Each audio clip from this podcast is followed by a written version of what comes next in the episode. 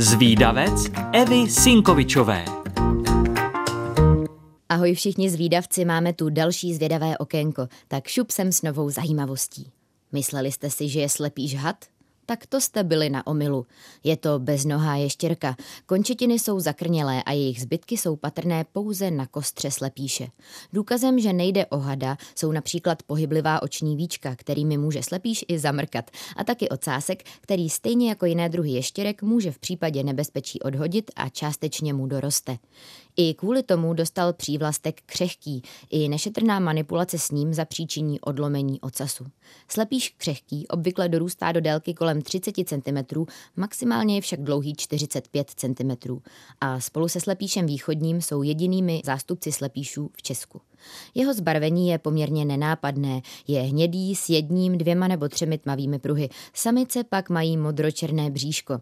Zbarvení i kresba se ale u slepíšů různí, takže ne každý slepíš má zbarvení, které jsem popsala. Někteří samci mají například blankitně modré skvrny na bocích. Slepíš se pohybuje plazením, stejně jako hadi, ale není stejně mrštný.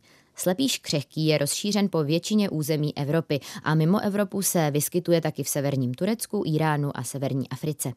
Většinu času se slepíš ukrývá pod zemí, v mechu nebo pod kamenem. Nejaktivnější je po dešti, protože pátrá po potravě. Živí se slimáky, žížalami, ale taky pavouky a hmyzem.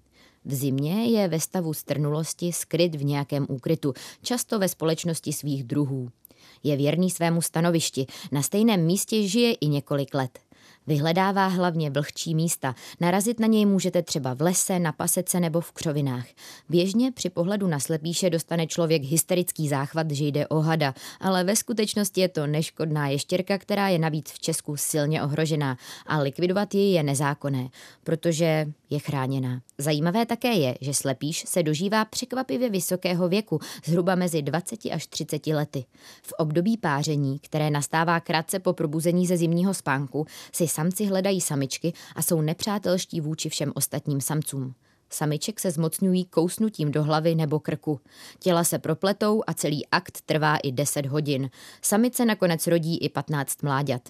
Věděli jste, že slepíš není had? Dejte vědět. Holky a kluci, pokud chcete o slepíšovi, který vypadá jako had, ale hadem není někomu vyprávět, ale nestihli jste si všechno zapamatovat, tak nevadí. Už teď si to na webu Rádia Junior můžete poslechnout znovu, kolikrát chcete. A pokud vás napadá nějaká zajímavost, o které moc lidí neví, tak mi určitě napište a třeba se objeví v nějakém dalším dílu z výdavce. Tak ahoj!